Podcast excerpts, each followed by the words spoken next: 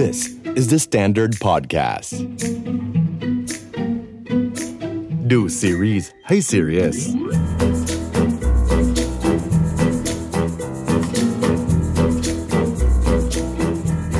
สวัสดีครับผมวันนี้กลับมาดูซีรีส์ให้ซีเรียสกันแบบพิเศษ EP หนึ่งก็ก่อนหน้านี้นี่เราคุยกันเรื่องซีรีส์เรื่อง Sisyphus กันไปแล้วครั้งหนึ่งนะฮะ มันเป็น EP ที่เราค่อนข้างตึงเครียดนะพี่จิม EP นั้น ใช่ก็คือ EP นั้นก็ลึกเรื่องควอนตัมฟิสิกส์อ่าใช่ แต่คราวเนี้ยเราจะเจาะ detail ในเรื่องให้แบบเขาเรียกว่าอะไรให้มันชัดเจนขึ้น คิดว่าเป็นสิ่งที่คนดูสงสัยอ่าเยอะนะ เพราะมีทั้งสอบถามมา แล้วก็อยากให้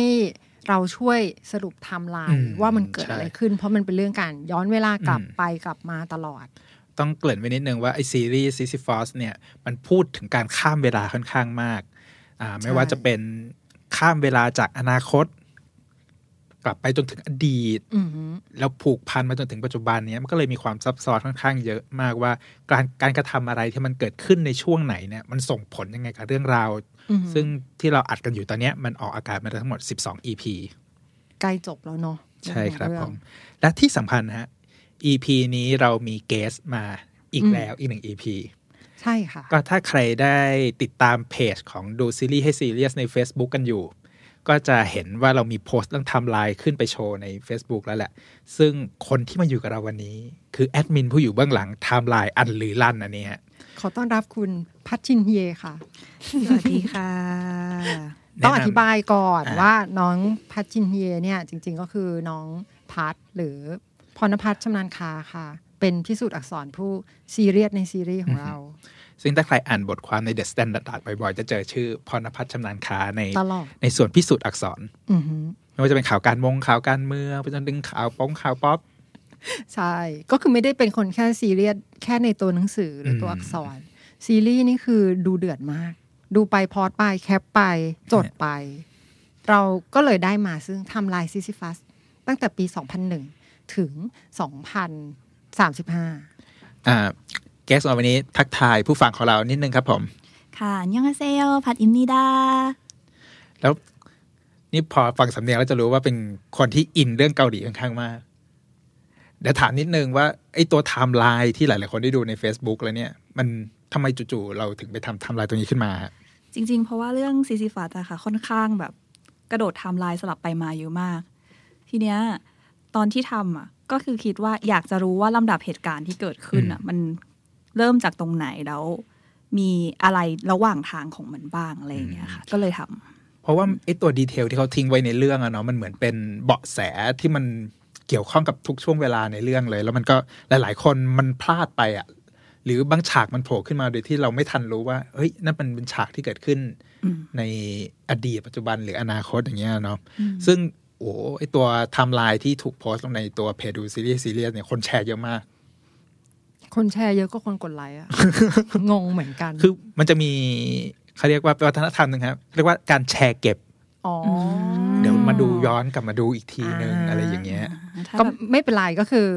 นอกจากที่จะไปอ่านรายละเอียดในนั้นน่ะ เดี๋ยวเราจะแจกเป็นตัวชาร์ตอ่าสรุปไทม์ไลน์ดูง่ายกราฟิกประกอบการพร้อมดูซีรีส์กราฟิกพร้อม คือใครที่งงอะไรเนี่ยปริ้นใส่ถือไว้ในมือแล้วนอนดูมือขวากำพาราได้มือซ้ายถือชาร์ตของเราไว้ แล้วก็ดู Sisyphus กันไปนะฮะ สนุกแน่นอนถ้าเกิดมีชาร์ตประกอบด้วยจะได้ไม่งง วันนี้เราจะมาไล่กันตั้งแต่เขาเรียกถ้าตามในท้องเรื่องก็คือ ผู้ที่ย้อนเวลากลับมากลุ่มแรก ที่ย้อนกลับไปในอดีตปีสอง2001พันหนึ่งอ่าย้อนกลับไป2001ไล่ไปเรื่อยๆเนาะจนกระทั่งถึงปี 2035 ซึ่งเป็นอนาคตที่น้องพักชินเฮเนี่ยอ่าตัดกสิระนโดดใจกระโดดข้ามกกลัลับบมามาอืมเริ่มกันที่สไลด์แรกกันเลยดีกว่าครับหกสิงหาคมปี 2001 วันนั้นเป็นวันที่มีตอนแรกเนาะมันจะเป็นฉากที่ฮันแทซุนนะคะ อยู่ที่ห้องวิจัย แล้วก็ทดลองรันโค้ดอะไรบางอย่างนี่แหละแล้วไฟดับทั้งเมืองปรึบอืมและซิกมาก็โผล่ขึ้นมาที่รางรถไฟที่คุณพี่ชายทำงานอยู่ ซึ่งในเรื่องเนี้ยมันก็มีการสับขาหลอกสองสามทีเนาะว่าใครคือคนที่วาร์ปลงมาอยู่ที่รางรถไฟ ซึ่งสุดท้ายก็เฉลยออกมาเป็นซิกมาใช่ สับขาหลอกเราได้ คนหนึ่งแหละ ซึ่งในเรื่องนี้มันก็ระบุว่าซิกมาเนี่ยมันคือหนึ่งในกลุ่มคนที่กเป็นลุ่มทีคมนกลุ่มล่วงหแรน้ากทีมล่วงหน้าใช่ที่วาร์ปกลับมาอืมแล้วก็ กลายเป็นคนที่อ่าเปลี่ยนแปลงอะไรหลายๆอย่างในในอดีตตอนนั้นอืมจริง ๆ แล้ววันที่ 6 สิงหาคม 2001 เนี่ย ที่เขาเลือกวันนี้เพราะมันเป็นวันที่ฮันแทซุนทำ downloader ได้ถูกไหมอ่าใช่ปะเพราะว่าการที่ไฟดับโอ้โหทั้งเมืองขนาดนั้มันก็มีอะคนตั้งข้อสังเกตว่ามันคือความสำเร็จของอัพโหลดเดอร์ใช่ที่มันดึงพลังงานทั้งใช่เมืองเอาไปใช้อืม โดยที่เจ้าตัวยังไม่รู้ตัวว่าทำสำเร็จแล้วอ่าอืมทำให้เกิดพิมพ์เขียวอะไรต่างๆ ที่ตามหาอ่ากันที่จะถูกต้องตามหากลายเป็นเหมือนเป็นจุดเริ่มต้นของความวุ่นวายที่มันตามมาในเรื่องราวจากเดือนสิงหาคมก็ไปสู่วันที่ 10 กันยายนปี 2001 อันนี้ประมาณหนึ่งเดือนเนาะอือหือใช่แต่อันนี้เป็นความเนิร์ดส่วนตัวเฉยๆนะคะเพราะว่ามันเป็นฉากสั้นๆ ค่ะ ที่ตอนนั้นซิกมาโทรไปหาคิมดงฮยอนเนาะที่สุดท้ายก็เป็นหนึ่งในตัวละครสำคัญเหมือนกันอืมที่เป็นผู้จัดการกองทุนของเขาที่ทำให้เขาอะมีเงินที่แบบ ใช้ในโลกปัจจุบันเออในปี 2001 นั้นได้ ในตอนที่เขาย้อนกลับมาอะไรอย่างเงี้ยค่ะเป็นเหตุการณ์วันที่เขาแค่โทรให้คิมดงฮยอนขายหุ้นให้เขาอืมทั้งหมดก่อนเหตุการณ์ในวันวันๆอืมอ่าเพราะมันคือวันที่สิบเดือนเก้าปีสองพันหนึ่งใช่ คือหนึ่งวันก่อนที่จะตัวเกิดเหตุการณ์ในวัน World วัน Trade Center ใช่ ก็เลยทำให้เขาอะร่ำรวยกันทั้งคู่จากอืมเหตุการณ์นี้อะไรอย่างเงี้ยก็เอออะไรดีฟิลอันนี้มันคือเหมือนตัวซิกมาเนี่ย ให้ไปขาย put option อืมเพื่อที่จะให้ตัวเองได้ take profit เต็ม ๆ จากตอนที่ตลาดราคาลงใช่แล้วก็กลายเป็นเศรษฐีในช่วงข้ามคืน ถูกต้องค่ะ แล้วกลายเป็นว่าตัวผู้จัดการกองทุนคนเนี้ยพอพอรู้ว่าตัวซิกมาเนี่ยมีอะไรบางอย่างที่สามารถที่เหมือนว่าเขารู้เรื่องราวจากอนาคตเนี่ยก็เลยทำให้เขาร่วมงาน เป็นเหมือนเป็นคนที่คอยวางแผนคอยเอ้ยไม่ใช่คนวางแผนคนดำเนินการอืมในเรื่องการจัดการเงินของตัวซิกมาอย่างนี้มาโดยตลอด ใช่แต่จริง ๆ ส่วนตัวคิดว่าคุณคิมดงฮยอนอะไม่ได้รู้จุดมุ่งหมายที่แท้จริงอ่าว่าอะไรแค่รู้ว่าคนเนี้ยเก่งอ่ามองขาดอืมอืมประมาณนั้นแต่ทีนี้ข้ามมาปี 2002 อุ้ยทำไมมันข้ามมาไกลจังอะอืม เพราะว่ามันเป็นอ๋อเพราะว่าช่วงปีเวลาหนึ่งปี2002เออมันแค่หนึ่งปีเพียงแต่ว่าช่วงนี้อาจจะไม่ได้ระบุวัน เป็นช่วงที่ตอนที่คุณฮวังฮยอนซึงเนี่ยค่ะที่เป็นหัวหน้ากองควบคุมอ่าเขาอะพูดกับจองฮยอนกีเนาะตอนที่เข้ามาเข้าร่วมกองควบคุมใหม่อ่าๆบอกว่าเนี่ยกองควบคุมน่ะเกิดขึ้นในปี 2002 ตอนที่ พบว่ามีผู้ลักลอบเข้ามาอ๋อมคือนี่เขาเล่าย้อนความหลังให้ใช่ไหมใช่ว่าไอ้กองควบคุมมันเนี่ยมันเริ่มเริ่มตอนปี 2002ใช่อ่าเหมือนเพราะว่าตอนนั้นฮยอนกีเองค่อนข้างสงสัยทำไมฉันต้องมาอยู่กับเธอที่นี่อะไรอย่างเงี้ยเพราะว่ามันเริ่มมีคนที่มาจากอนาคตเริ่มเอาผลประโยชน์ จากการหาเงินด้วยความรู้ของตัวเองเอาไม่ว่าจะเป็นเรื่องของการแทงม้า เรื่องของลอตโต้มันจะมีประโยคหนึ่งในเรื่องที่บอกว่า ถ้าอยากรู้ว่าใครมาจากอนาคตเนี่ย ให้ดู ให้ดูที่ว่าผลลอตเตอรี่ว่าเออในเดือนนั้นในงวดนั้นมีคนถูกสิบคนอะไรอย่างใช่นี้แล้วทีนี้พอข้ามมาหลายปีเลย พอ 2002 แล้วมันก็จะมีไทำลายหนึ่งที่มันปักหมุดไปปี 2010 ใช่ค่ะแปดปี11สิงหาคม ปี 2010 จริง ๆ มันก็ดูเป็นเหมือน ถ้าสำหรับฮันแทซุนมันดูเหมือนเหมือนเหมือนเป็นจุดเริ่มต้นของเขาเหมือนกันอืมวันที่เขาบริษัทเขาอะประสบความสำเร็จเนาะได้รับการลงทุนจาก ผู้อำนวยการอ่าใหญ่คิมฮันยง แล้วก็เลยแบบสามารถจดทะเบียนใน NASDAQ ได้ ก็เลยจัดงานปาร์ตี้บริษัทขึ้นมาอืมซึ่งวันนั้นเองก็มีความวุ่นวายเกิดขึ้นก็คือคุณพี่ฮันแทซันเนี่ยอืมมาเตือนในงานว่าให้ระวังนะ มันมีคนที่ไม่ได้อยู่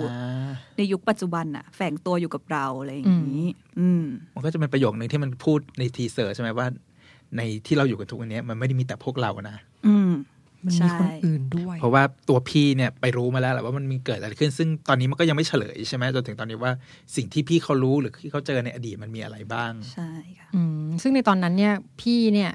โดนมองว่าเป็นคนวิกลจริตด้วยซ้อืมำเนาะที่โดนไปต้องไปรักษาตัวในโรงพยาบาลอ่าใช่ต่างซึ่งจริง ๆ ตรงเนี้ยเราอะมองว่ามันเป็นแผนการค่ะ เพราะว่าถ้าย้อนกลับไปตอนซิกมามา มันจะมีฉากที่เขาคุยกับคุณคิมฮันยงเนาะว่า อยากลงทุนให้ฮันแทซุนอ่าแล้วคิดว่าเขาคงวางแผนกันมาแล้วว่า ผู้ชายคนเนี้ยรู้แล้ว ต้องอาจจะต้องทำให้เขาอะดูเป็นเหมือนคนแบบสติฟันไม่ดีเฟือนฟันเฟือนกินพอเวเหลาล้าคนพูดถึงเรื่องคนข้ามเวลานักท่องเวลาอนาคตอย่างเงี้ยมันดูเป็นเรื่องที่มันไม่เป็นเรื่องจริงอะเนาะดูไม่สมเหตุสมผล ใช่ เพราะตัวฮันแทซุนเองตอนนั้นก็พูดเหมือนกันว่าพี่กินเหล้ามาเหรออืมะไรหลอนหลอนหรือเมาเปล่าอะไรอย่างนี้ ซึ่งไทม์ไลน์ที่มันต่อเนื่องกัน 11 สิงหาคมมันต่อด้วยวันที่ 12 สิงหาคม ใช่ค่ะ เป็นวันที่หลังจากนั้นคือฮันแทซุนก็เพิ่งมาพบว่าพี่ตัวเองเสียชีวิตละอืมแล้วก็ไปรับศพเนาะแต่ว่าซีรีส์ก็ไม่ได้เผยให้เห็นว่าหน้าตาศพเป็นยังไงหรืออะไราอืมอ๋อคือเป็นพี่ชายจริงหรือเปล่าอ่าซึ่งตอนนั้นฮันแทซุนเชื่อว่าจริงอืมอ่าฮะอืมอ่าโอเค เพราะว่าจริง ๆ ตอนนั้นนะคะมันจะมีบทพูดหนึ่งพูดเหมือนประมาณว่า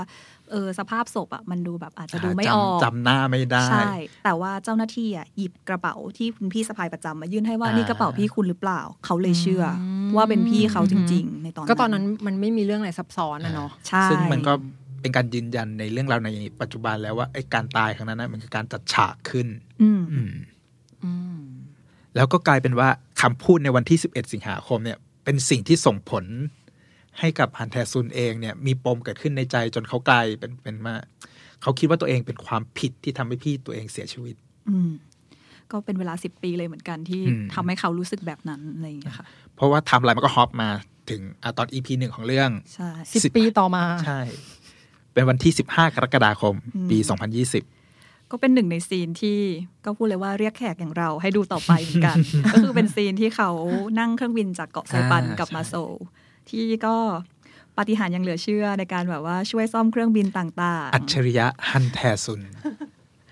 ซึ่งในฉากนั้นนะคะเขาก็มีการแบบเอ่อเขาเรียกว่าอะไรนะช่วยซ่อมเครื่องบินเนาะแล้วก็มีการโทรคุยกับเอ็ดดี้คิมในหลายอ่าๆเรื่องอือหือือมสุดท้ายก็อ่าพี่นึกออกแล้วที่คุยกับเอ็ดดี้คิมเรื่องรหัสลับของตู้เซฟหลายสิ่งมากหลายรวมถึสิ่งงพินัยกงพินัยกรรมต่าง ๆ นั้นใช่นาจะยกรถให้บอดี้การ์ดอืมอืมนู่นนั่นนี่ ต่างๆ อะไรอย่างนี้ค่ะ แต่ก็ฉากในวันที่ 15 กรกฎาคมมันก็เลยทำให้เห็นอย่างหนึ่งว่าฮันแทซุนมันมีภาพหลอนในหัวอืมที่มองเห็นพี่ตัวเองในเหตุการณ์ที่เวลาเขามีเขาเรียกว่าอะไรเกิดทรมาอ่าก็จะเห็นพี่ใช่ปรากฏเวลาอยู่ที่ตัวเองใกล้ๆรู้สึกมีความตื่นเต้น หรือความรู้สึกกังวลหรืออะไรเงี้ย จะเห็นพี่ ซึ่งมันเหมือนมันปูมาหลอกคนดูเหมือนกันด้วยนะ รวมถึงตัวฮันนาซุนอืมเองว่า อันนี้คือพี่ที่อยู่จิตในจิตใต้สำนึกอืจมริง ๆ หรือว่ามันเป็นสิ่งที่เป็นเรื่องจริงอะก็คือเขายืนอยู่นั้นจริง ๆอะไรเงี้ยมันก็คือหลอกเรากลับไปกลับมาอีกใช่ซึ่งมันก็เลยอธิบายตัวละครฮันแทซุนด้วยว่าในช่วงปี 2020 เนี่ย นอกจากเป็นนักวิทยาศาสตร์ ชื่อดังอืมระดับโลกแล้วอะก็ยังมีอาการทางจิตด้วยอืมเพราะว่าเห็นภาพหลอนพี่ชายตัวเองอยู่ตลอดเวลาทำให้ต้องไปรับการรักษาแล้วก็กินยาอะไรต่างๆ มากมาย จริง ๆ ในฉากเนี้ยเมื่อกี้ต่อเนื่องกับที่พี่จิมมี่พูดว่าเขาอะ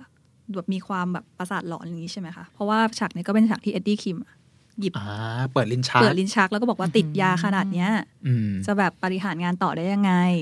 อืมซึ่งมันก็เป็นฉากที่ทำให้รู้ว่าเขามีความอ่อนแอทางจิตใจบางอย่างอยู่ใช่ที่ต้องใช้ยาด้วยใช่แล้วก็ไปต่อเนื่องไปฉากอื่นๆที่แบบเขาเขาเข้ารับการบำบัดอะไรอย่างนี้ใช่ไหมใช่ค่ะ ซึ่งมีสายรายงานว่า ตอนที่เปิดลิ้นชักมาเนี่ย ข้างในนี่คือยาเกี่ยวกับจิตประสาททั้งนั้นอืมอืมมาต่อกันที่วันที่ 12 สิงหาคม 2020อ่าก็เป็นวันที่เดหลังบิวต์เดบิวต์ค่ วัอนนเดข้างบิค่วอนข้างต์แต่จริงๆวันนั้นก็มีสามเหตุการณ์สำคัญเนาะที่เราสรุปมาให้อ่าฮะก็คืออะเหตุการณ์แรกคือ ถ้าเรียงไทม์ไลน์ของมันเลยก็คือคุณฮันแทซุนเนี่ยวันนั้นก็ไปเข้ารับการบำบัดกับคุณคิมซอจินต่อเนื่องต่อเนื่องใช่ที่ก็มีการเล่าเหตุการณ์ต่าง ๆ ให้เรารู้ว่าเขารู้สึกผิดในใจกับตัวอืมพี่ชายอะไรอย่างนี้เนาะแล้วก็เป็นฉากที่คุณนักบินผู้ช่วยที่อยู่ในเครื่องบินกับเขาอะที่ตอนกู้เครื่องบินกันนะนะใช่ก็คือมาในสภาพแบบสะบักสะบอมนิดนึงอ่าพร้อมกับ drive แล้วก็แบบ ยื่นให้อะไรอย่างนี้จำได้ว่าประโยคหนึ่งที่ผู้ช่วยนักบินถามว่าเป็นพวกเดียวกับ ใช่ท่านประธานเป็นพวกเดียวกับพวกมันเหรอครับ พวกกองควบคุมอืมตอนนั้นเป็นครั้งแรกที่ได้ยินคำว่า ชื่อกองควบคุม อืมใช่อืมซึ่งตอนนั้นก็ฮันแทซุนก็ยังสงสัยอยู่ว่ามันอืมคืออะไรคืออะไร ใช่ แล้วพอ ตัดมาอีกเหตุการณ์หนึ่งช่วงเย็นก็คืออวันนั้นเป็นวันที่คังซอแฮก็คือนั่ง uploader ย้อนเวลากลับมาอ่าค่ะก็คือปักหมุด 12 สิงหาคมเป็นวัน landingใช่ แล้วก็วันนั้นเป็นวันที่ได้เจอกับน้องซอนครั้งแรก ซอนก็คือคนที่อยู่ในร้านอาหารจีน ใช่อืมอีกหนึ่งวันต่อมา อีกหนึ่งวันต่อมานี่ก็เป็นอีกวันที่เกิดเหตุการณ์มากล้นมากเลยเหมือนกันค่ะ คือ ต้องพูดว่าหนึ่จงวันริง ๆ คิดว่าที่คังซอแฮเลือกวันที่ 12 เนี่ย เพราะว่าวันต่อมาเดดอรี่มีการเขียนว่าวันนั้นน่ะฮันแทซุนน่าจะเปิดกระเป๋าเดินทาง อ๋อ เพราะว่าไอ้ตัวแฟลชไดรฟ์ที่มันได้จากผู้ช่วยนักบินพอเอาไปเปิดเนี่ยอืมมันเห็นว่าเป็นตัวสิ่งที่ชนเข้าเครื่องบินจริง ๆ แล้วมันกลายเป็นกระเป๋าเดินทางกับพี่ชายของเขาที่มันปรากฏขึ้นมาอืมแล้วทำให้เขาปั่นป่วนเลยว่า เฮ้ย มันคืออะไรกันแน่อืมแล้วก็จะมีฉากที่ ให้เราได้เห็นว่าเฮ้ยเขาคำนวณเขาเรียกวิถีการตกของกระเป๋าอืมเพื่อที่จะไปหาว่าสิ่งที่ตกมาชนกับเครื่องบินมันคืออะไรใช่ซึ่งมันก็จะเป็นมาถึงตัวไทม์ไลน์วันที่ 13 สิงหาคม ใช่ ซึ่งถ้าเรียง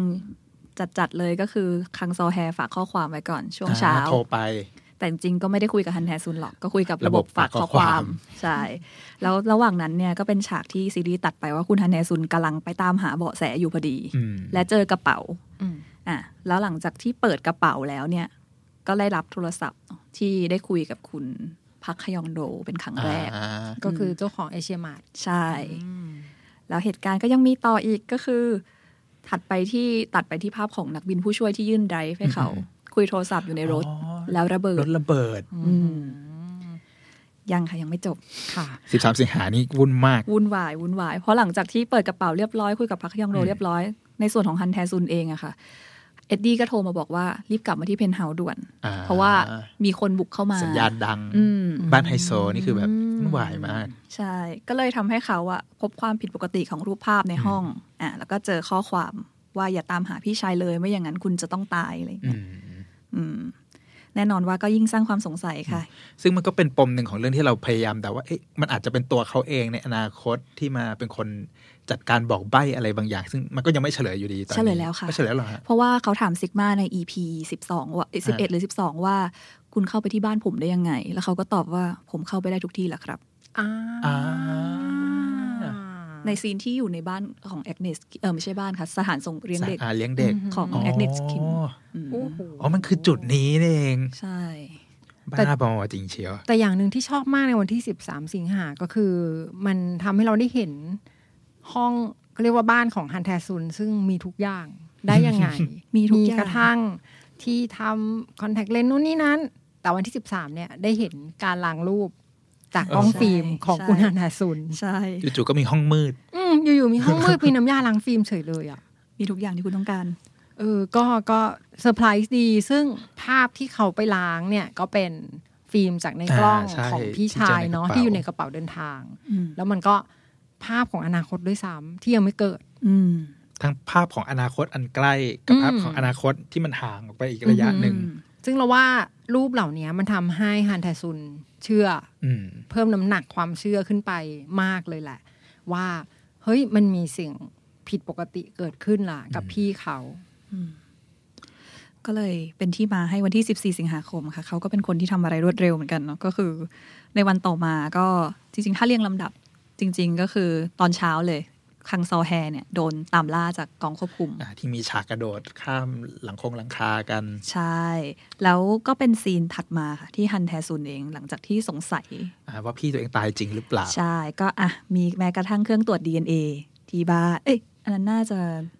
ที่บริษัทหรือเปล่าไม่แน่ใจ คือเหมือนเป็นแลบอะไรบางอย่างใช่เพราะว่าคุณเอ็ดดี้คิมกับตัวคิมซอจินใช่ก็เข้าก็มามาเจอด้วยอืมแล้วก็พบว่าโอเค DNA นั้นน่ะ ไม่ตรงกับอืมเขาเลยเขาก็เลยเริ่ม99เปอร์เซ็นต์ไม่ตรง ใช่ เขาก็เลยยิ่งแบบมั่นใจมากว่าพี่ตัวเองน่าจะยังมีชีวิตอยู่นะแล้วอืมระหว่างทางที่เขากำลังนั่งรถคิดอยู่ในหัวว่าอืมยังไงอะไรเงี้ย คุณวดิการอะคุณยอบงสอนอืมก็พูดขึ้นมาว่าอืมกุญแจนั้นมันกุญแจตู้นิรภัยหรือแบบอะไรหรือสักอย่างอ่าอะไรอย่างนี้ เขาก็เลย เออเนาะใช่มันคือกุญแจตู้นิรภัยที่อยู่ในห้องวิจัยแรกที่พี่เขาสร้างให้อะไรเงี้ย อืม เลยเป็นที่มาให้เขาบอกให้บงซอนอะพาเดินทางไปที่นั่น แล้วก็ ไปเจอกับกองควบคุมเนาะที่ก็ไปดักรออเป็ยู่นที่ครั้งแรกที่ได้เผชิญกับกองควบคุมใช่ชุดใหญ่ ใช่ แล้วก็เราก็ได้เห็นการเอออะไรนะผสมสารของเขาอืมทำทำระเบิด ในช่วงพริบตาทำระเบิดจากผงแป้งพ่นฟงพ่นไฟแบบโอ้โหใช่คือเล่นใหญ่มากแต่สุดท้ายก็โดนจับไปอยู่ดีอืมนะคะ ในวันนั้น อืม จริง ๆ เดือนสิงหาคมนี่แน่นมากเลยนะ เพราะมันแบบวันต่อวัน ใช่ค่ะ เพราะว่าจริง ๆ วันต่อมามันคืออฮึวันที่มีงาน Quantum and Time conference อ่าที่ต้องปูซานนั่งรถไฟความเร็วสูงไปปูซานกันใช่ก็คือ Train to Busan นิดนึงใช่เลยก็คือวันนั้นเนี่ยหลังจากโดนจับมานะตอนเช้าก็นั่งรถไฟไป เพราะว่างานจัดประมาณสี่โมงเย็นก็นั่ง KTX ไป ใช่ความรวยสองสามชั่วโมงแป๊บเดียวถึง แต่ในใช่ขณะที่ตัวนางเอก นั่งรถหวานเย็นไปบูกุงควา นั่งอันนั้นไปก็แต่ว่าก็ถึงเหมือนกันอะไรอย่างนี้เนาะแล้วก็เป็นวันที่เขาเปิดตัวเครื่องย้ายมวลสารควอนตัมอ่าครั้งแรกครั้งแรกใช่ก็สร้างความฮือฮาแต่ก็เป็นวันที่ได้เจอกับคังซอแฮอืมครั้งแรกด้วยเหมือนกันอืมอืมแล้วก็จริง ๆ ในวันนั้นนะคะมี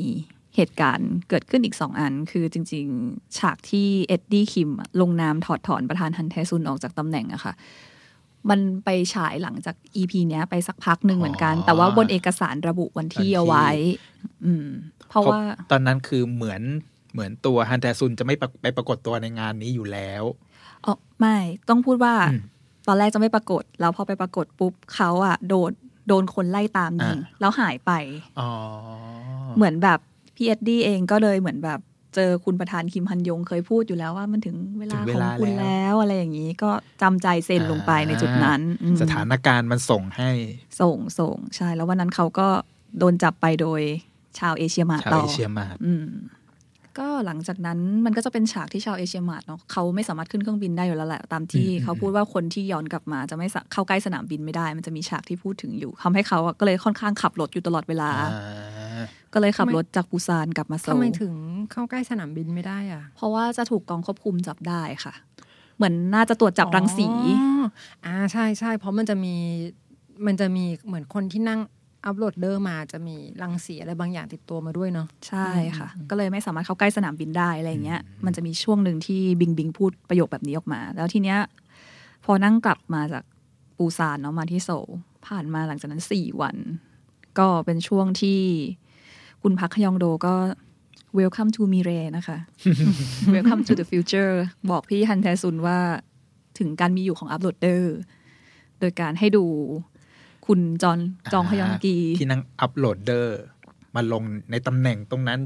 ซึ่งใช่ไอตัวระบบของ Asia Mart ที่อยู่ชั้นใต้ดินเนี่ย มันก็จะตรวจเจอใช่ไหมว่าตำแหน่งที่ตัว uploader จะส่งคนมาลงเนี่ยมันอยู่ที่ไหน ใช่ค่ะใช่ ก็เลยให้เขารู้ไปเลยว่ามันมีสิ่งนี้เกิดขึ้นอืมให้เห็นกับตา ให้เห็นกับตาให้รู้เลยว่า อันเนี้ยเป็นสิ่งที่นายจะสร้างขึ้นในอนาคตอะไรอย่างนี้ค่ะ แล้วก็หลังจากนั้นก็เหตุการณ์วุ่นวายเกิดขึ้นในวันเดียวกันฮันแทซุนก็ต้องหนีจากชาวกองควบคุมอ่าเพราะกองควบคุมก็จะมาลงตรงนั้นอยู่เหมือนกัน ใช่มามาตามหาคนที่อ่าหลบหนีมาใช่ ก็กลายเป็นว่าเป็นครั้งแรกที่ฮันเดอร์ซุนได้เห็นคน uploader มาลงในยุคปัจจุบันจริงอืมแล้วก็ต่อไปด้วยเหตุการณ์ที่เขาก็หนีหัวซุกหัวซุนกับคังโซแฮจนอืมก็ต้องต้องกระโดดสะพานๆกระโดดลงน้ำใช่ ซึ่งหลังจากนั้นนะคะ มันก็เป็นฉากที่เขาอะพาคังซอแฮไปที่คลินิกของคิมซอจินอ่าพักรักษาตัว อืมแล้วซึ่งก็เป็นเป็นครั้งแรกที่เริ่มมีฉากแบบ service นิดนึง love line น่ารักน่ารักอะไรอย่างนี้ แล้วก็เป็นวันเดียวกับที่น้องซอนค่ะ เอาลอตเตอรี่ไป ขึ้นเงิน ขึ้นอ่าได้2,800ล้านวอนอืมอืมเป็นเศรษฐีในช่วงพริบตาอืมดีเทลยิบยิบจริง ๆ เลยทำลายนี้หนึ่งวันถัดมาอ่าหนึ่งวันถัดมา20สิงหาคม ก็คือตื่นมาก็อะเธอคิมซอจินบอกว่าเธอเป็นแบบขาดสารอาหารเนาะอะกินข้าวสักกินปลาสักหน่อย หลังจากนั้นก็ก็เป็นเหตุการณ์ที่ตรงสี่แยกอะค่ะอือหือโอ้ก็จะแยกย้ายกัน ใช่ตอนแรกจะแยกย้ายกันให้เงินไปปึกใหญ่ แต่นางปาทิ้งบอกว่าอืมในอนาคตเขาไว้ใช้จุดไฟจ้าอะไรอย่างงี้อืมก็งอนๆกันนิดหน่อยจุดหนึ่งอะไรเงี้ยแล้วก็มาร่วมมือกันตัดสินใจร่วมมือกัน กลางสี่แยก ก็เป็นซีนแบบ MV นิดนึงพระเอกมางอนางเอกคือเอาจริงๆนะฉากอย่างนี้นี่ไม่น่าหลุดพ้นนักข่าวนักข่าวได้เลยนะแต่ไม่เป็นไรเรื่องนี้ ไม่มีคนเห็นแฟนตาซีละแฟนตาซีใช่ ซึ่งวันนั้นเป็นวันเดียวกันกับที่คุณหัวหน้ากองควบคุมฮวังยอนซึงอะค่ะ บอกกับจอห์นทองกี ว่าแบบคังซอแฮเนี่ย เป็นคนฆ่าแม่เขาเป็นการให้ข้อมูลผิดจัดฉากๆจัดฉากเพื่อจะใช้ประโยชน์จากความแค้นที่มีอยู่ในใจอะไรอย่างนี้อืม26สิงหาคม ค่ะ ก็หลังจากระหกระเหินเนาะ ช่วงนั้นหนึ่งประมณสัปดาห์หนึ่งสัปดาห์ใช่อะใกล้จะงานปาร์ตี้แล้ว กลับบ้านหน่อยดีกว่าพัก็กคือเป็ผ่อนนปาร์ตี้ของคิมฮันยงเขาจัดปาร์ตี้เพื่อให้วันนั้นเป็นวันที่ต้อนรับใช่เปิดตัวว่าประธานเอ็ดดี้คิมเปิดตัวอืมเป็นประธานคนใหม่อืมอะไรอย่างนี้ค่ะ แต่วันที่ 26 ก็อืมก่อนที่จะแบบไปปาร์หนึ่งวันขอพักผ่อนจิบเบียร์เบาๆหน่อยอะไรอย่างนี้อืมเป็นเป็นฉากที่เริ่มมี skinship เยอะขึ้น ชอบมากค่ะ เรียกว่าเป็นพักเบรกนะพักสำหรับเบรกคนที่ดูสักพักหนึ่งแล้วแบบ อ่าผ่อนกันบ้างเบาๆนิดนึงอืมมีการพูดถึงแบบ ชีวิตตัวตนของแต่ละคนอืมอะไรยังไงเรียกว่าเป็นฉากทำความรู้จักกันอืมอืมแล้วก็วันต่อมาก็ค่อนข้างเดือดสึกใหญ่เดือดเดือดเลย27สิงหาค27มสิงหาใช่ก็คือเป็นปาร์ตี้ต้อนรับคุณเอ็ดดี้คิมอย่างเป็นทางการอืมที่ก็จริง ๆ แล้วทุกคนในงานก็รู้ตุรู้กันอยู่แล้วแหละว่าอืมสองคนเนี้ยจะต้องมา เพราะว่าหลังจากที่ฮันแทซุนเข้าไปในงานได้ เขาไปเจอรูปถ่ายตัวเองที่เป็นรูปเนี้ยค่ะ ที่เรา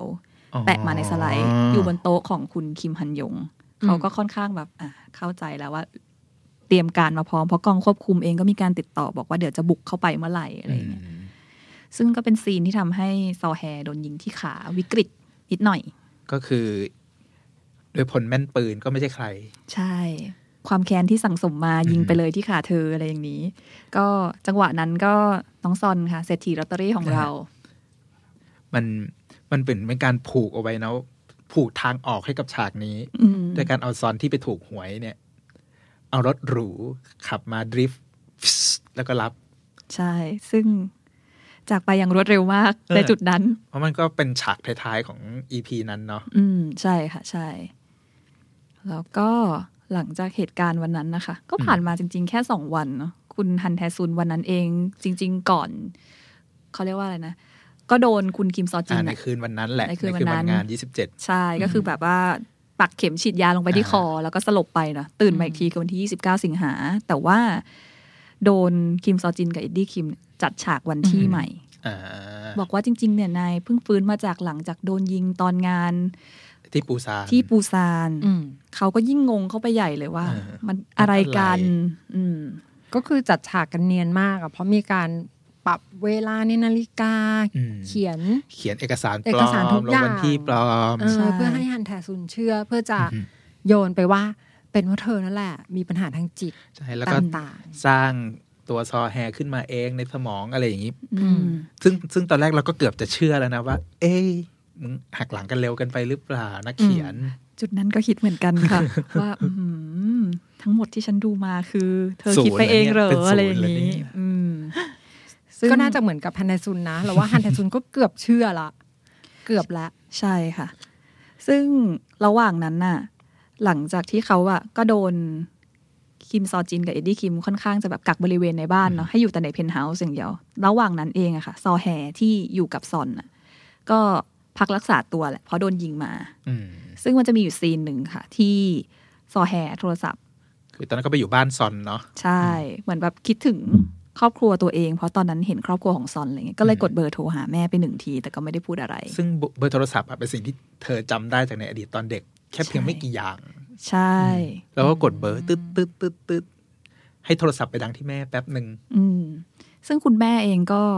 ถึงจะไม่รู้ว่าเป็นใครแต่หลังจากนั้นมันก็มีซีนว่าคุณแม่เองก็แบบมีความน้ำตาไหลออกมาเล็กน้อยอะไรเงี้ยอืมก็อาจจะรับรู้อะไรบางอย่างนิดหน่อย อืม แล้วก็อันต่อไปจริง ๆ มันเป็น ก็เป็นความเนิร์ดของเราเองที่เราไปซูมเอกสารที่เขาอ่านตอนที่อยู่ในงานปาร์ตี้ คือมันเป็นเอกสารที่ลงว่าวันที่ 10 กันยายนเนี่ยมันจะเป็นวันที่ทางบริษัท Quantum and Time ต้องแบ่งปันเทคโนโลยีอ๋อของ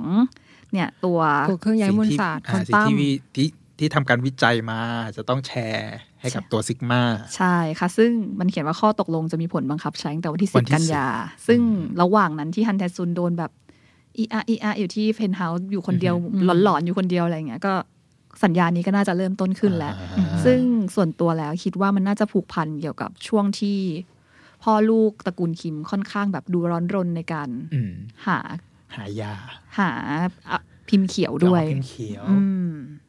เพราะว่าหลายคนเชื่อว่าพิมพ์เขียวถูกอยู่ในเซฟที่มีกุญแจ ใช่ค่ะ ใช่ ซึ่งแน่นอนค่ะวันต่อมาวันที่สิบห้าก็คือ เหตุการณ์ประมาณล้านสิ่งเกิดขึ้น 15 กันยายนสิบห้ากันยายน คือก็หนึ่งเดือนหลังจากที่ฮันแทซุนเจอกับคังซอแฮเนาะใช่ค่ะ ซึ่งจริงๆก็เป็นวันที่เอ่อถ้าหลายคนจำได้มันจะเป็นวันที่คิมซอจินดูค่อนข้างพูดอะไรแปลกๆ เหมือนอืมจะแบบสะกดจิตหรือทำอะไรสักอย่าง ใช่เหมือนเหมือนมีพยายามบำบัดจิตอะไรสักอย่างหนึ่งกับฮันแทซุน ใช่ ซึ่งจังหวะนั้นน่ะคังซอแฮเองก็ไปดีลกับเอเชียมาร์ทอืมมาแล้วว่าช่วย ฮันแทซุนหน่อย เพื่อแลกเปลี่ยนกับกุญแจตู้เซฟอ่าอ่าก็เลยมีการแบบดาวน์โหลดของบางอย่างอ่าที่ฮันแทซุนเห็นแล้วจะรู้ว่าเป็นใช่ใคร ซึ่งก็คือไอตัวมินิ EMP บอมที่เขาทำไว้เพื่อจะดับไฟในงานปาร์ตี้ ใช่ พร้อมกับรูปวันแต่งงานของเราอืมทุกอย่างมันมาปรากฏต่อหน้าตรงนั้นนะมันเลยทำให้ตัวฮันแทซุนเหมือนได้สติขึ้นมาทันทีว่า เอ๊ะ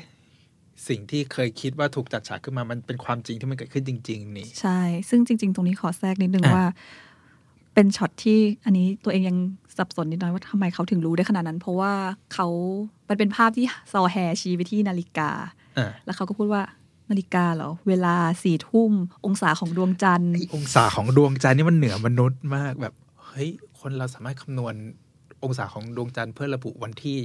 ใช่ได้ขนาดนั้นเลยเหรอ ใช่แล้วตัวเลขก็ขึ้นมามากมาย ตอนนั้นเออก็คือแบบ โอ้เด็กสายสินอย่างอัจฉริยะเราอัจฉริยะขอลาก่อน ค่ะ ซึ่งก็เหตุการณ์นั้นทำให้เขารู้ว่าโอเค การเจอกับคังซอแฮไม่ใช่ภาพหลอน ไม่ใช่ภาพฝันอะไรทั้งสิ้นอืมแล้วเขาก็เลยหนีออกมาจากเพนท์เฮาส์อ่าตัวเองได้สำเร็จ อ่า แล้วก็ได้เจอกับคังซอแฮเนาะที่ตลาดอ่า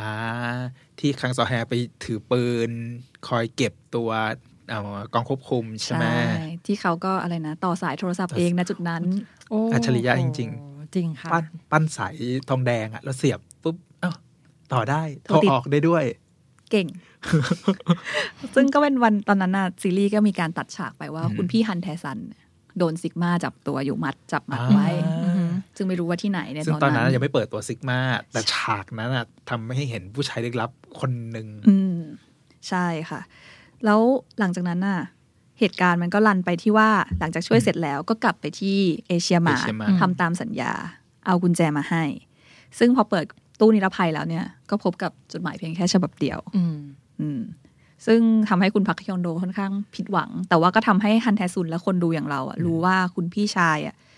ยังมีชีวิตอืมและซ่อนตัวอยู่ในสักแห่งพร้อมกับพิมพ์เขียวอือ่ามอืม แล้วหลังจากนั้นก็เกิดเหตุการณ์ที่เอเชียชาวเอเชียมาร์ทยกเว้นบิงบิงที่เป็นผู้หญิงอะโดนจับเพราะว่าคังซอแฮบอกว่า ฉันเป็นคนแจ้งกองกองควบคุมเองก็คือตำรวจลงกองควบคุมลงใช่แล้วก็จับไปที่คุมขังคนข้ามเวลาทั้งหลายใช่ค่ะใช่ ซึ่งวันต่อมาค่ะ พี่ฮันแทซุนหลังจากโอ้โหมั่นใจแล้วว่าพี่ชายยังอยู่แน่นอน และซิกมาต้องเป็นคนที่เขาต้องแบบจัดการอะไรเงี้ยวันต่อมาจริงๆเอ็ดดี้เอ็ดดี้คิมมีงานจัดงานแถลงข่าวเรื่องเปลี่ยนประธานอ่าเขาก็ไปเลย อาศัยจังหวะนี้ประกาศกล้าวต่อสื่อเลยค่ะ ว่าเขาว่าท้าทายซิกมาตรงนั้นเลยว่าเดี๋ยวอ๋อฉันจะไปหานายเองอะไรอย่างนี้ หลังจากนั้นผ่านไปสี่วันค่ะ ก็คือจริงๆ ระหว่างนั้นก็เป็นช่วงที่เขาอะเริ่มค้นหาตัวตนซิกมาแล้วอืมที่เขาแบบคอยสแกนดูหน้าคนเปรียบเทียบอ่าซึ่ซึ่งทำให้เขาอะไปเจอว่าคุณคิมดงฮยอนเนี่ยที่เป็นผู้จัดการกองทุนเนี่ยมีความเกี่ยวข้องกับซิกมาอืม ก็เลยทำให้เขาอะหาตามหาแต่ว่าวันที่ 20 กันยาเนี่ยเป็นวันที่คิมดงฮยอนน่ะถูกรถชนแล้วก็เสียชีวิตอืมซึ่งจะมีออกมาเป็นฉากสั้นๆ ว่าเขาโทรไปหาภรรยาว่าให้รีบหนีออกจากนอกประเทศไปซะอะไรอย่างเงี้ยเขามีเรื่องต้องคุยกับฮันแทซุนแล้วก็ไปเลย เหมือนเขาจะมีแฟ้มอะไรสักอย่างที่เกี่ยวมีเอกสารเกี่ยวกับฮันไทซุนติดไปด้วยเนาะเพื่อจะไปหาฮันไทซุนแต่ว่า โดนไปรถไม่ชถึนงซะก่อนใช่ ก็เลย ซึ่งไอตัวที่โทรบอกภรรยาตอนนั้นน่ะ คิดในใจนะว่า เอ๊ะ หรือมันจะเกี่ยวกับสงครามหรือเปล่า หรืออะไรอย่างเงี้ย ถึงรีบให้ออกจากเกาหลีไป คิดว่ามีส่วนค่ะอืมเพราะว่าวันนั้นน่ะ เป็นช่วงระยะเวลาประมาณหนึ่งเดือนก่อนก่อนที่จะสงครามเกิดนิวสเคงลีครามยร์นิวเคลียร์เพราะว่ามันจะมีประโยคที่ไม่แน่ใจว่าน่าจะเป็นคังซอแฮพูดที่ว่า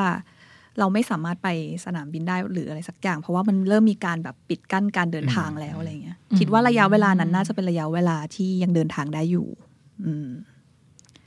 ก็เลย เป็นเหตุให้ซีนต่อมาวันที่ 29 กันยาค่ะ เป็นวันที่ฮันแทซุนกับคังซอแฮเนี่ยไปที่บ้านของคิมดงฮยอน แล้วก็เจอกับภรรยาของเขาภรรยอืมแล้วก็ได้พบกับรูปภาพอ่ารูซีปซีวาฟัดนรูปวาดไม่ใช่เป็นเป็นรูปภาพที่เป็นเมืองที่ถล่มอ่าสีแดงๆอะไรอย่างรูปเงี้วาดยที่ซิกมามอบให้เป็นของขวัญใช่วันขึ้นบ้านใหม่โอ้โหอ่านึกออกละอืมอืมเราก็เลยเขาก็ซึ่งตรงนี้ก็เป็นจุดที่เราก็รู้สึกทึ่งเหมือนกัน ที่เขาไปหามุม ในการนั่งวาดรูปนี้ออกมา จนเจอว่าอยู่ที่คอนโดนี้อืมอืมและตามไปที่ห้องห้องหนึ่งจนเจอ ก็ไม่น่าเชื่อนะว่าคนเราสามารถเดาได้ว่าคนคนนี้มันจะวาดรูปจากวิวจริง ๆ อะก็เขาเป็นอัจฉริยะไงเขาเขาลอดจากเครื่องบินมาได้เนี่ยเขาทำได้ทุกอย่าง เป็นวิศวกรที่มีสมองที่เซ็กซี่ไงคะคุณพี่เออ sexy brain อืมจำได้ อะไรอย่างนั้น แล้วก็หลังจากที่เขาไปที่คอนโดนั้นนะคะก็ทำให้เขาเจอกับภาพวาดของซิซิฟัสอ่า คนดันเห็น ใช่ ซึ่งตอนนั้นนะเขายังเล่าไม่จบอืมอืมเพราะเขาบอกคังซอแฮว่า เออเนี่ยซิซิฟัสแบบเป็นหนึ่งในเทพนิยายกรีกอะไรเงี้ย แต่พอตอนซอแฮถามว่าแล้วเขาโดนลงโทษเพราะอะไรล่ะ เออเนี่ยไม่ได้พูด ไม่ได้พูดเพราะว่า อะ มีคนมีมาเสียงก๊อกแก๊กกิ๊กกักกิ๊กกักก่อนอ่าหลังจากนั้นก็เลยเกิดการต่อสู้กันขึ้นอืมจนซอแฮบาดเจ็บที่ฝ่ามือนะคะ อืม แต่ว่าในวันต่อมาก็หลังจากทำแผลกันในคืนนั้นแล้ว วันต่อมาก็คือ อ่า คือจริงระหว่างคืนนั้นนะคะฮันแทซุนเองก็ได้เจอเรียวที่แท้จริงของคังซอแฮเนอะระหว่างที่เขาหาข้อมูลอ๋อตัวตนในยุคปัจจุบัน ใช่ แล้วมันจะมีฉากที่เขาได้เห็นว่าอะวันเกิดของคังซอแฮอะคือวันที่ 30 กันยายน แล้วก็อะประจวบเหมาะวันนั้น 30 กันยายนพอดีพอดีอืมเธอเคยบอกว่าอยากไปสวนสนุกอะ ไปสวนสนุกกัน ใช่ อะไรจะพอดีขนาดนั้น ใช่ ซึ่งก็เลยได้เห็นซีนสวนสนุกของทั้งสองคนนะคะ แล้วซอแฮก็ได้เจอแม่ตัวเองอืมซึ่งโชคดีที่ไม่เจอตัวเอง แต่แต่ฮันแทซุนเจเจออซอแฮที่ตอนเป็นเด็ก ใช่ ไปต่อคิวซื้อไอติมใช่ไหมใช่ค่ะอืมน่ารัก แล้วก็หลังจากนั้นก็ความสุขอยู่ได้ไม่นานค่ะ ก็กองควบคุมลงอีกมาแล้กวองควบคุมแล้วลงอีกแล้วนะคะ ในจุดนี้หลังจากนั้นอืมหลังจากที่ซอแฮโดนจับไปอ่าฮะก็โดนคุณฮวังยอนซึงเนาะอ่าอ่าสืบสวนโหดฉีดยาที่จะทำให้เธอแบบสูญสลายไปหายไปได้ อืมก็ก็คือโดนฉีดยาอาการสาหัสที่แบบล่องลอยล่องลอยเนาะอืมใช่ค่ะใช่ ซึ่งในวันต่อมาอันนี้ส่วนตัวพัดคาดว่าเป็นวันต่อมา เพราะว่า เขาใน scene ที่เขาไปหาเอ็ดดี้คิมอะค่ะ ที่เขาบอกว่าให้เขียนจดหมายทางการขอเยี่ยมชมโรงพยาบาลจาแอร์หน่อยาเพื่อที่จะไปค้นหาไอ้กองควบคุมนี่ใช่ในในในใบนั้นนะมีเขียนว่าหนึ่งตุลา ก็เลยคิดว่าน่าจะเพราะว่าหนึ่งวันหลังเหตุการณ์คนอย่างฮันแทซุนไม่ทำอะไรชักช้าอยู่แล้วอ่าถูกเพราะรีบคืนจัดเพราะคืนนั้นเขาหาข้อมูลจนรู้ว่าโรงพยาบาลจาแอร์เป็นโรงพยาบาลที่น่าจะเป็นที่ซ่อนของกองควบคุม ซึ่งตัวเขาเองตอนที่เพราะว่าเหตุการณ์ต่าง ๆ ก็อยู่โรงพยาบาลไอ้ตัวนี้บเหมืริษัท เขาเนี่ยก็คือให้การสนับสนุนโรงพยาบาลนี้อยู่ด้วย ใช่ แล้วตัวเขาเองก็จริงๆก็จริง ๆ หลาย ๆ scene พอไปย้อนดูอะค่ะเขานอนอยู่ในโรงพยาบาลจาแอร์มาโดยตลอดอ๋อมีป้ายอยู่ตลอดแต่เราเองแค่ไม่สังเกตเท่านั้นเองอ่าอะไรอย่างนี้เนอะอยู่เหนือกองควบคุมมาโดยตลอด ใช่ ซึ่งวันนั้นก็เป็นวันเดียวกันค่ะ กับที่คุณพ่อนางเอกเนาะคุณคังดงกีอืมอืมคือไปหาเพื่อนเพื่อแบบอยากรู้ข้อมูลคนที่แจ้งเหตุของบ้านของจองจองฮยอนกี ก็เลยมาพบว่า เอ๊ะ คนที่แจ้งเหตุเนี่ย อยู่ทำงานอยู่ในกองควบคุมหน่วยเจ็ดแต่ว่าปกติหน่วยเจ็ดมันไม่มี ใช่มันมีแค่หกหน่วย คุณพ่อเลยสงสัย อืมเราก็เลยไปหาลูกสาวของหัวหน้ากองควบคุม เลยรู้เบาะแสของโรงพยาบาลจาแอร์มา จากซองจดหมายซองจดหมาย ใช่ค่ะ อืม แล้วก็ ช่วงต่อไปมันจะเป็นช่วงเดือนตุลาค่ะ ที่ทางซีรีส์ไม่ได้ระบุวันเป็นพิเศษไว้ แต่มันจะเกิดเหตุการณ์ต่างๆ ก็คืออซอนสวมรอยเป็นเอ็ดดี้คิมเนาะเพื่อเข้าไปช่วยคังซอแฮซึ่งถ้าเราเดาตามนิสัยของฮันแทซูนการจัดฉากแล้วมันก็ไม่น่าจะห่างกันเกินหนึ่งวันอะไรอย่างเงี้ยเนาะใช่เพราค่ะเป็นคนเร็ว เป็นคนรวดเร็วทำคอนแทคเลนส์อย่างรวดเร็ว อะไรอย่างนั้น แล้วก็บุกเข้าไปช่วยคังซอแฮค่ะอืมซึ่งพ่วงมาด้วยแก๊งเอเชียมาร์ท เฉยเลย เพราะว่าถูกจับอยู่ที่กองควบคุมเหมือนกัน ใช่ค่ะ ซึ่งมันก็จะมีฉากหนึ่งที่กองควบคุม ไอ้ตัวอ่าตัวประธานเอเชียมาที่รู้อยู่แล้วว่าวันเนี้ยยังไงก็ตัวเองก็ไม่ตายหรอกเพราะเดี๋ยวจะมีคนมาช่วย ใช่ ซึ่งจริง ๆ จุดนั้นก็ทำให้เราคิดว่า เอ้ยทำไมเขาถึงรู้ได้ว่าอืมแต่ว่าดูทรงแล้วเขาอะไม่รู้ว่าใคร เป็นคนมาช่วยเขาอะในตอนแรกอะเขาแค่รู้ว่าเขาจะต้องหลุดออกจากที่นี่ได้ เวลาท่นั้นองเที่ยงด้วยมั้งรู้สึกเขาใช่รู้ละเอียดถึงเวลา เวลาเที่ยงตรงว่าจะหลุดออกจากกรงตอนกี่โมง ใช่ค่ะใช่ แล้วก็หลังจากช่วยซอแฮมาได้เนาะคันแทซุนเองก็ไปหาครอบครัวของซอแฮอ่าอืมเพื่อบอกเล่าเรื่องราวต่าง ๆ อืมเพราะตอนนั้นเองตัวเขาคงรู้สึกผูกพันแล้วแหละ แล้วก็อยากให้ เด็กคนเนี้ยรอดจากสงครามนิวเคลียร์อะไรเงี้ยอ่าอืมซึ่งเขาก็ที่เอาไปยืนยันก็คือสร้อยล็อกเก็ตใช่ของแม่ใช่ไหมอธิบายสั้นๆห้านาทีเข้าใจได้ที่เขาพูด เข้าใจเลยอะเข้าใจเลยอะไรอย่างนี้ ก็เลยแล้วก็พาคุณพ่อไปเจอคังซอแฮนที่โตแล้ว ซึ่งคุณพ่อก็ยอมรับว่าเป็นลูกสาวตัวเองจริงๆจากแผลเป็นที่ข้อมืออาอืม แล้วหลังจากนั้นก็เป็นเหตุการณ์ที่คุณเจ้าของเอเชียมาร์ทพักยองโดเนี่ยบอกว่าถ้าอยากได้ยาแก้ช่วยคังซอแฮเนี่ยต้องไปหาคนสร้างอ๋ออืมอืมซึ่งก็มีตัวละครที่พูดชื่อมาก็คือแอกเนสใช่ค่ะแอ n เนสคิมแอกเนสคิมซึ่งอืมเธอก็เปิดสถานสงเคราะห์รัรับบเด็เด็กกๆกำพร้าอ่าซึ่งเป็นเด็กที่ข้ามเวลามาเหมือนกัน ใช่ ก็ที่นั่นก็เลยทำให้ ซึ่งจริง ๆ อันนี้ก็ค่อนข้างทึ่งเหมือนกัน กวาดสายตาเพียงไม่ถึงสามนาทีเห็น สิ่งนั้นเธอเคยทำนี่นา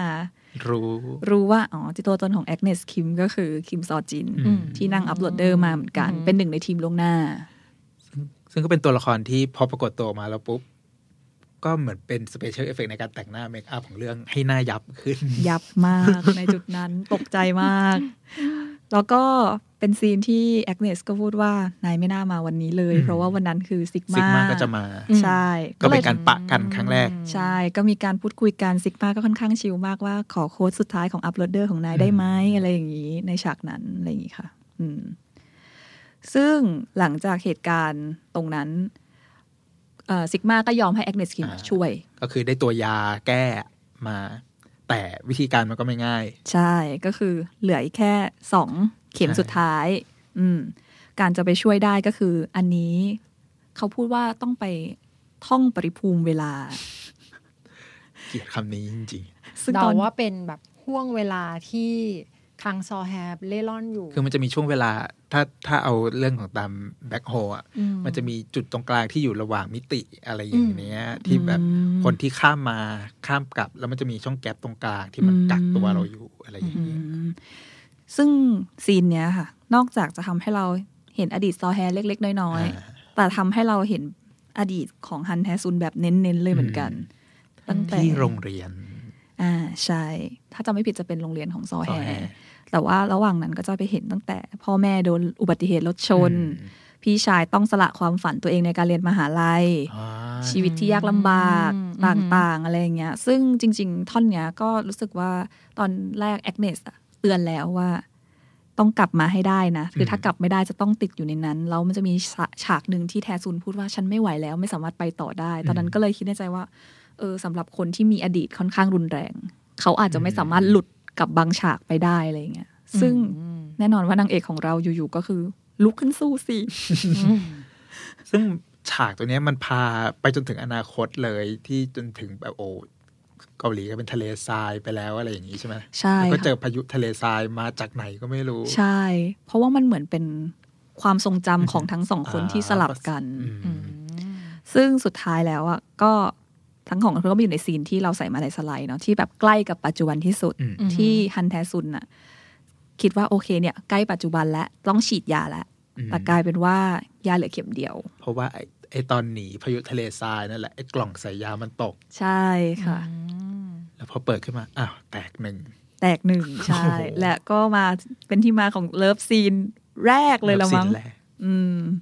ของเราแล้วก็แต่ว่าด้วยการที่เข็มฉีดยาแตกอะค่ะอืม เลยทำให้เรารู้ความจริงบางอย่างว่าที่ซ่อนของพี่ชายฮันอืมแทซุนอะคุณพี่ทันฮันแทซันเนี่ยเขาซ่อนอยู่ที่นี่อืม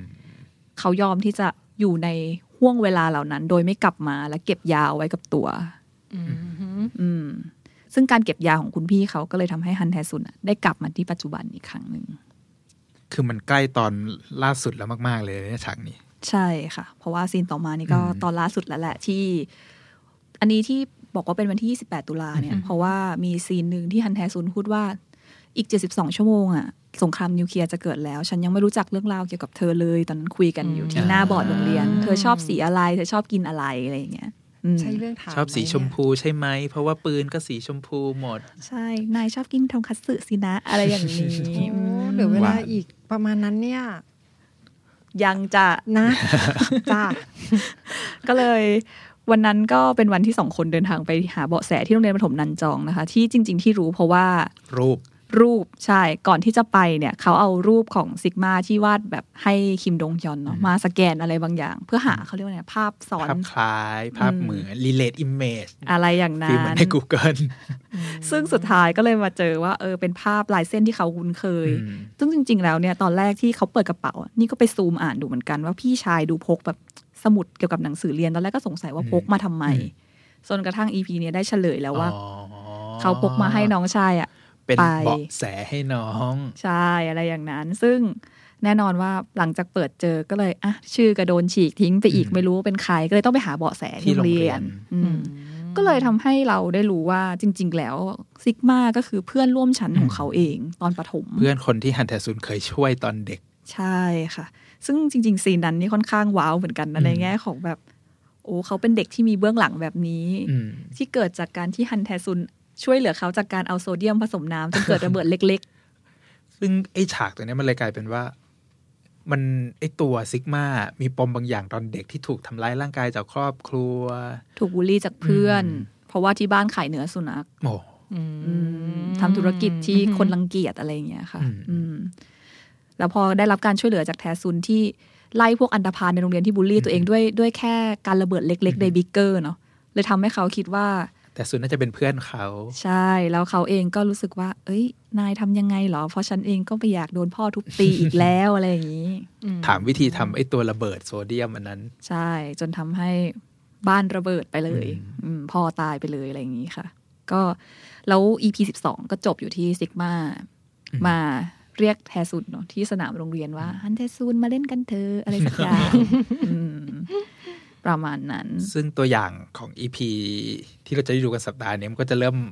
พาเราไปรู้จักซิกมาที่อยู่ในปัจจุบันใช่จริง ๆ แล้วว่าในปัจจุบันในปี 2020 เนี่ยซิกมาคือใครทำอะไรอยู่ ใช่ค่ะ แล้วก็ อะทีนี้ก็มาต่อกับสิ่งที่ซีรีส์บอกเราไว้อืมไทำลายอยู่แล้วเนาะก็คือวันที่ 31 ตุลาคม ก็คือวันวันปักหมุดสงครามนิวเคลียร์ ใช่ค่ะ แล้วก็จริง ๆ ก็เป็นวันที่แม่ของซอแฮเสียชีวิตด้วยอืมเพราะเพราะเป็นคนไปปิดประตูหใช่ลุมหลบภัย ใช่ เพราะคุณแม่โดนแทงมาแล้วด้วย ก็เลยรู้สึกว่าตัวเองน่าจะต้องสละชีวิตสละชีวิตเพื่อช่วยครอบครัวและ เป็นวันตายของฮันแทซุนที่ซอแฮเคยพูดกับเขาอืมว่านายอะ ต้องไม่ได้วันที่นายตายคือวันที่31นะอะไรเงี้ยอืมอืมซึ่งก็ต้องมาดูกันค่ะว่า อะไรยังไง อะไรยังไง อันนี้เลยเป็นเหตุผลที่คุณซิกมาต้องนั่งอัพโหลดเดอร์กลับมาปะเพราะต้องการโค้ดสุดท้าย อืม ส่วนตัวคิดว่าใช่ค่ะ เพราะว่าจริง ๆ จากข้อสันนิษฐานของตัวเองคิดว่า ตั้งแต่อ่าในซีนย้อนวัยตอนเด็กอืมมันจะมีซีนหนึ่งที่ซิกมาตอนเด็กอะถามว่า นายวาดอะไรในสมุดทุกวันเลย เขาก็ฮันแทซุนเลยตอบว่า ฉันวาดพิมพ์เขียวอ๋อของทำแมชชีน ก็เลยคิดว่าตั้งแต่เด็กเขาคิดตั้งแต่วันนั้น แล้วว่าเขาอยากจะย้อนเวลากลับไปในช่วงที่ครอบครัวยังมีอืมอ่าเป็นเป็นสิ่งที่คิดมาตั้งแต่เด็กใช่ค่ะโอ้โหเลยคิดว่าเขาเองอาจจะค่อยๆ พัฒนาพิมพ์เขียวนั้น ไปเรื่อยๆ จนกระทั่งเหลือโค้ดสุดท้ายอืมอืมอืมที่ซิกมาต้องถ้าได้การมา ก็คือจะสามารถสร้างเครื่องเนี้ยได้อย่างอืมสมบูรณ์อะไรอย่างเงี้ยค่ะ อืม แต่ตอนนี้เดาเหมือนกันนะว่าจริงๆฮันแดซุนอะคิดสำเร็จเรียบร้อยแล้วแหละ เพียงแต่ว่าไม่ได้ให้โค้ดสุดท้ายไว้อืมอันนี้เทียบจากตอนที่ทำไอ้ระบบอะไรบางอย่างที่จะเข้าบ้านหรืออะไรอย่างเงี้ยอืมมันจะชอบมีแบบ backup ของตัวเองอ๋อ special หลังบ้านใช่อะตอนที่เขาปิด downloader อ่าของพักใช่ของเถ้าแก่พักอะใช่ที่บอกว่าคุณไม่คิดว่าผมจะทำแบบทางเข้าหลังบ้านไว้เหรออะไรอย่างเงี้ยนี่ไงอืมก็คิดว่า มันมีอยู่แล้วแหละอืมแต่ทีนี้จะยังไง ซึ่งถ้าตามคำบอกเล่าของซอแฮซอแฮพูดว่าวันที่สามสิบเอ็ดนั้นน่ะ ที่น่ะที่เป็นเกิดสงครามอือหือเขาน่าจะเลือกซอแฮเลยยอมเขียนโค้ดให้อ๋ออืมอืมที่ซอแฮพูดมาตลอดว่า แบบไม่ว่าจะเกิดอะไรขึ้นอือหือจะห้ามไม่ให้สร้างเด็ดขาดอืมอะไรเงี้ยอืมอืมเพราะเขาเพราะซอแฮบอกว่าสุดท้ายแล้วยังไงตัวเขาก็ต้องตายอยู่ดี อืมอืม ซึ่งแน่นอนว่าถ้าเรื่องราวทั้งหมดไม่ได้เกิดสงครามนิวเคลียร์ขึ้นเนาะวันที่หนึ่งพฤศจิกายนจะเป็นวันที่ฮันแทซุนกับคังซอแฮจะได้ไปเที่ยวฮาวายด้วยกันอือหือเพราะใน scene สวนสนุกอะค่ะ เป็น scene ที่ฮันแทซุนบอกว่าฉันซื้อตั๋วเครื่องบินและจอง pool villa แล้วด้วยอืมอะไรอย่างนั้น ซึ่งตอนเนี้ยลูกเพจหลายคนเองก็พูดเหมือนกันว่า รอคอยที่จะได้เห็นเขาสองคนไปฮาวายด้วยกัน service สัก service สัก service นิดนึงจะบอกอะไรอย่างงี้ฝันไปเถอะแล้วก็อ่าปี 2021 ค่ะ แต่ว่าถ้าสมมติว่ามันเกิดสงครามนิวเคลียร์ขึ้นมาจริงๆเนี่ยปี 2021 คือปีที่ uploader ถือกำหนดถือกำเนิดขึ้น ก็ไม่น่าแปลกใจเท่าไหร่เพราะตอนนั้นที่เกิดสงครามนิวเคลียร์มันเดือนตุลาแล้วอืมอืมอีกนิดนึงก็ปี 2021ทำไมสร้างเร็วจัง เพราะว่าเหลือแค่โค้ดสุดท้ายไงอืมอ๋อ เพราะว่าก็คือระหว่างนั้นสร้างมาแล้ว เพราะในตัวอย่างตอนต่อไปของ EP 12 ที่ทิ้งไว้อะอืมมีฉากที่เอ็ดดี้คิมยืนอยู่หน้าเครื่องนี้ ว้าวเหลือแค่อะไรบางอย่างที่ใส่ลงไปปุ๊บ แล้วเครื่องมันจะเปิด run ได้ ใช่ทำไมคุณเอ็ดดี้เป็นคนร้ายแบบนี้อะอ๋อผมอ่าจริงๆว่าผมเนียนใสเป็นอย่างนั้นแหละฮะเอ็ดดี้คิมค่ะใช่เอ็ดไหมดี้คิมอ๋อ Eddie นึกว่าพูดถึงผมเพราะว่าจริง ๆ ตรงเนี้ยเหมือนที่พี่จิมพูดว่า ตอนที่แทซุนบอกรหัสเซฟอะค่ะ ก็เลยคิดว่าอันเนี้ยเดาเองว่าคุณเอ็ด เอ็ดดี้อาจจะไปเอาอะไรในนั้นอ่าเพราะในฮันแทซุนเซฟพูดว่า ผลงานผทุลกอย่างงานวิของฉันทำลายทิ้งให้ด้วยอืมอืมมันร้าย มันร้าย คนชื่อเอ็ดดี้นี่ไว้ใจไม่ได้อะแต่เขาอาจจะร้ายเพราะรักก็ได้นะคะเพราะเขาทำตามคิมซอจินตลอดเลยลายพลักอ๋อคนดีจริงๆเลยแล้วก็ปิดท้ายด้วยปี 2035 ค่ะอืมคือถ้าทุกอย่างมันเกิดขึ้นสงครามต่าง ๆ ครั้งซอแฮอีก 15 ปีต่อมาก็อืม ก็จะเติบโตถือขึ้นถือปืนเดินเตะๆอยู่ในดงซากปรักหักพังไปมยองดง ตามหาโปสเตอร์ BTS ไปวันซึ่งจริงๆ ฉากนั้นค่อนข้างสงสัยเล็กน้อยว่ายังมีไฟฟ้าอยู่ใช่หรือไม่ทำไมถึงยังสามารถฟังเพลง Spring Day ได้อะไรเขาอย่างอาเงี้ยจจะใช้ๆชาร์จเขาบอกเขาต้องตามหาแบตเตอรี่ไงอ่าเขาไปตามหาเขาตามหาแบตเตอรี่เพื่อไปชาร์จอะไรต่างๆ นานาหรือเปล่า ฟังประหยัดประหยัดก็อยู่ได้นานนะอ่าเขาใช้ไอโฟนหรือเปล่านะ ต้องซัมซุงสิคะเพราะเอ็ดดี้คิมยังใช้ตัวอ่าซัมซุง Flipไม่ได้จริง ๆ เลย ไม่ได้จริง ๆ ซีรีส์จุดนี้เกาหลียุคนี้ อืมก็คือมันก็จะจบท้ายที่ปี 2035 เนอะใช่ที่คังซอแห่นั่งอัปโหลดเดิมมา เพราะว่าตอนนี้อะที่เราพูดมาถึงตอน EP 12 แล้วอืมมันก็จะมีเหลือประมาณ4ตอน ใช่ค่ะที่จะมีเรื่องราวเกิดขึ้นว่ามันจะมันจะดำเนินต่อไปจนถึงช่วงไหน เพราะก่อนหน้านี้เราก็เดาว่ามันอาจจะมีช่วงกลางอะไปปี 2025 2030 อะไรอย่างนี้หรือเปล่า อ๋อ ที่ยังไม่ได้เปิดเผยเนอะอ่าเพราะมันมีช่วงที่กระโดดข้ามไปหลายช่วงเหมือนกันอืมใช่ซึ่งตอนนี้ก็ยังไม่รู้ว่าสี่ตอนที่เหลือเนี่ย เรื่องมันจะพาไปถึงถึงอนาคตตรงนั้นไหม หรือว่าสุดท้ายแล้ว สงครามจะไม่ไม่เกิดเกิดขึ้น อืมอือหือซึ่งเราคาดหวังให้ไม่เกิดค่ะ เพราะเราจะไป pool villa ที่ฮาวาย เราอยากเห็นซีเราอยากเห็น CG ฮาวายมากค่ะในโอ้จุดนี้ เพราะว่ามีคนแซวนะว่า เพราะว่ามันมีเรื่องของวินเซนโซ CG อิตาลีเนียนกริบอะไรอย่างเงี้ยอ่าอืมต้องสู้อืมก็รอดูค่ะ หวังว่าเขาจะได้ไปเที่ยวฮาวายด้วยกัน ขึ้น first class ไป pool villa เล่นน้ำกันสนุกสนานเนอะแล้วก็เดี๋ยวตัวกราฟิกที่เป็นไทม์ไลน์ที่เราเตรียมไว้นี่ ไปดาวน์โหลดได้จากตัวเพจ ตัวดูซีรีส์ให้ซีเรียสนะฮะเยว ดาวจะน์โหลอัดปได้ทุกทุกช่องทางเลยค่ะ รวมทั้งที่เว็บไซต์อ่าเอ่อ The The Standard Standard Pop ด้วย ใช่ ซึ่งก็ต้องบอกเลยว่า มีหลายคนมากที่เทเรื่อง Sisyphus ไปก่อนหน้านี้แล้วอะเพราะความงงอืมมันงงทั้งแบบฟิสิกส์ควอนตัมอะไรอืมต่างๆ นานาด้วยรวมถึงการกระโดดข้าม ย้อนเวลาไปไปอืมมามาใช่วันนี้เรามาเรียงเป็นเส้นอืมตรงให้แล้วหวังว่าคนที่ได้ฟัง EP นี้เนี่ย ถ้าได้ฟังแล้วอาจจะกลับไปดู Sisyphus กันอีกรอบหนึ่ง คือกลับไปดูรู้เรื่องเลยเลยนะอืมใช่เพราะว่าอธิบายให้หมดแล้วอ่าเทไปแล้วก็กลับมาใหม่ได้ ติดตามน้อง เอาใจช่วยน้องต่อ ถูกต้องครับผมนะคะแล้วก็ใครที่ติดตามดูซีรีส์ให้ซีเรียสนะครับผม อย่างวันนี้เป็น EP พิเศษ ก็มีให้ดู อาจจะไม่เห็นหน้าเห็นตาเรา แต่เรามีกราฟิกขึ้นให้ดูแน่นอนใครที่ฟังแบบเสียงแล้วเนี่ย ไปดูคลิปบน YouTube ช่อง The Standard Podcast ของใช่ EP นี้ก็จะมีตัวรูปที่เราแคปมาอ่าฮะให้ได้จะดูเห็กันด้วยนะครับผม รายละเอียดแล้วก็ตัวเบาะแสต่างๆ เอกสารวันที่ที่อาจจะแบบดูในซีรีส์มันเร็วมากอ่าใช่นี่อันนี้เราก็จัดการมาให้มีแคป มีซูม มีขยายเอามาให้เห็น detail กัน แล้วก็อือฮึอาจจะมีdetail บางอย่างที่หลายคนหลุดไป ก็อืมตามดูในคลิปกันได้นะครับผมค่ะแล้วก็ติดตามฟังพอดแคสต์ ดูซีรีส์ให้ซีเรียสกันทาง พอดแคสต์แพลตฟอร์มต่างๆ ไม่ว่าจะเป็น Apple Spotify หรือ SoundCloud กันได้ทุกวันเสาร์เหมือนเดิมครับผมสำหรับวันนี้ขอบคุณคุณพัชชินเยียมากนะคะ ขอบคุณค่ะ detail เนียนกริบครับผม แล้วก็เรามาดูซีรีส์ให้ซีเรียสด้วยกันเหมือนเดิมครับ สวัสดีค่ะ สวัสดีครับ สวัสดีค่ะ